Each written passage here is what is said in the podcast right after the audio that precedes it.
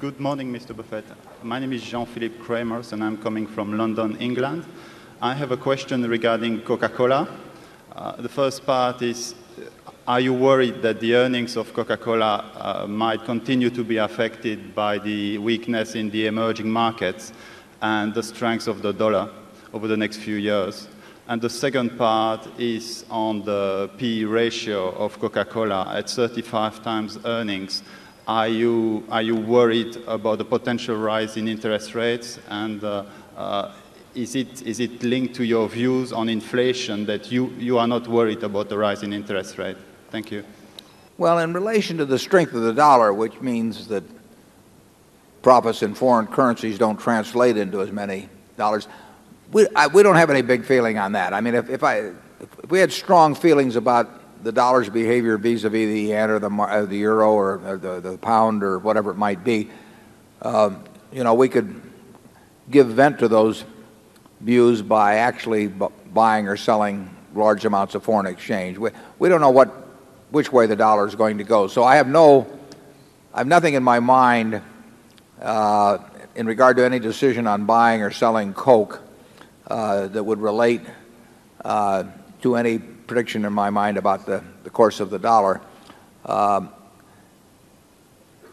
the earnings of Coke have been affected uh, by the strength of the dollar in the last few years, particularly the strength against the yen when, you know, from the, when it went from 80 odd to 140 odd. Uh, that was a huge hit in terms of what the uh, in, terms of yen translation into dollars from those profits. And the strength of the dollar generally would hurt. But looking forward, I don't have any prediction on that.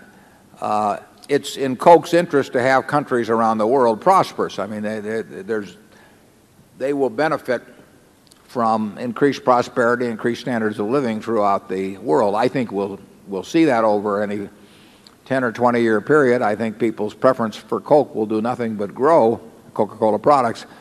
So what I am concerned about is share of market and then what I call share of mind. In other words, what do people think about Coca-Cola now compared to 10 years ago or 20 years ago? What are they going to think about it 10 years from now? Coca-Cola has a marvelous share of mind around the world.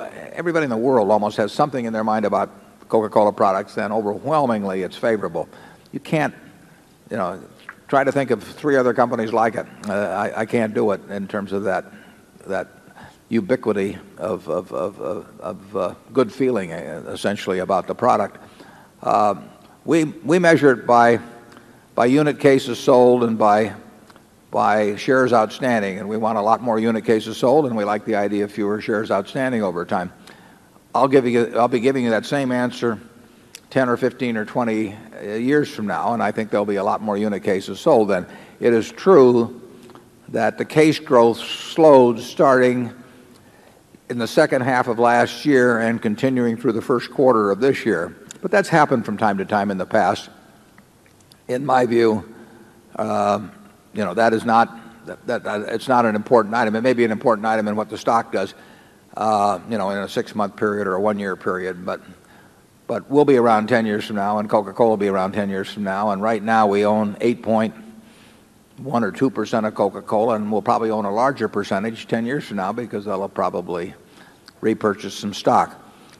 The PE ratio of Coke, like virtually every other leading company in the world, strikes us as, you know, as they all strike us as being quite full. Uh, that doesn't mean they're going to go down, uh, but it does mean that our enthusiasm for buying more of these wonderful companies is, less than it was uh, when the PE ratios were substantially less. Ideally, those are the kind of companies we want to buy more of over time.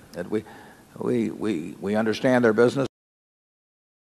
Guess is that, there's a reasonable chance, at least, that sometime in the next 10 years we, buy more shares of either Coke or Gillette or American Express or some of those other wonderful companies we own. Uh, we do not like the PE ratios generally. But again, I stress that does not mean they're going down. It just means that, that uh, we got spoiled in terms of how much we got uh, for our money in the past. And and we hope that we get spoiled again. Charlie? Yeah, I if what matters to you is what you think Coke is going to look like 10 years out or even further out, you don't really pay much attention to short term economic developments in this country or that, or currency rates or any other such thing. They don't really help you in making the 10 or 15 year projection, and that's the one we're making. So we have tuned out all this noise, as, as it's called in, in what uh, communications networks. Tune out the noise, and, and if you look at the big picture, we think Coke is fine. It's hard to think of a better business in the world among big businesses. That, uh, um, you know, there's obviously companies that are starting from much smaller bases that, that could grow faster. But it's hard to think of a much more solid business. Uh,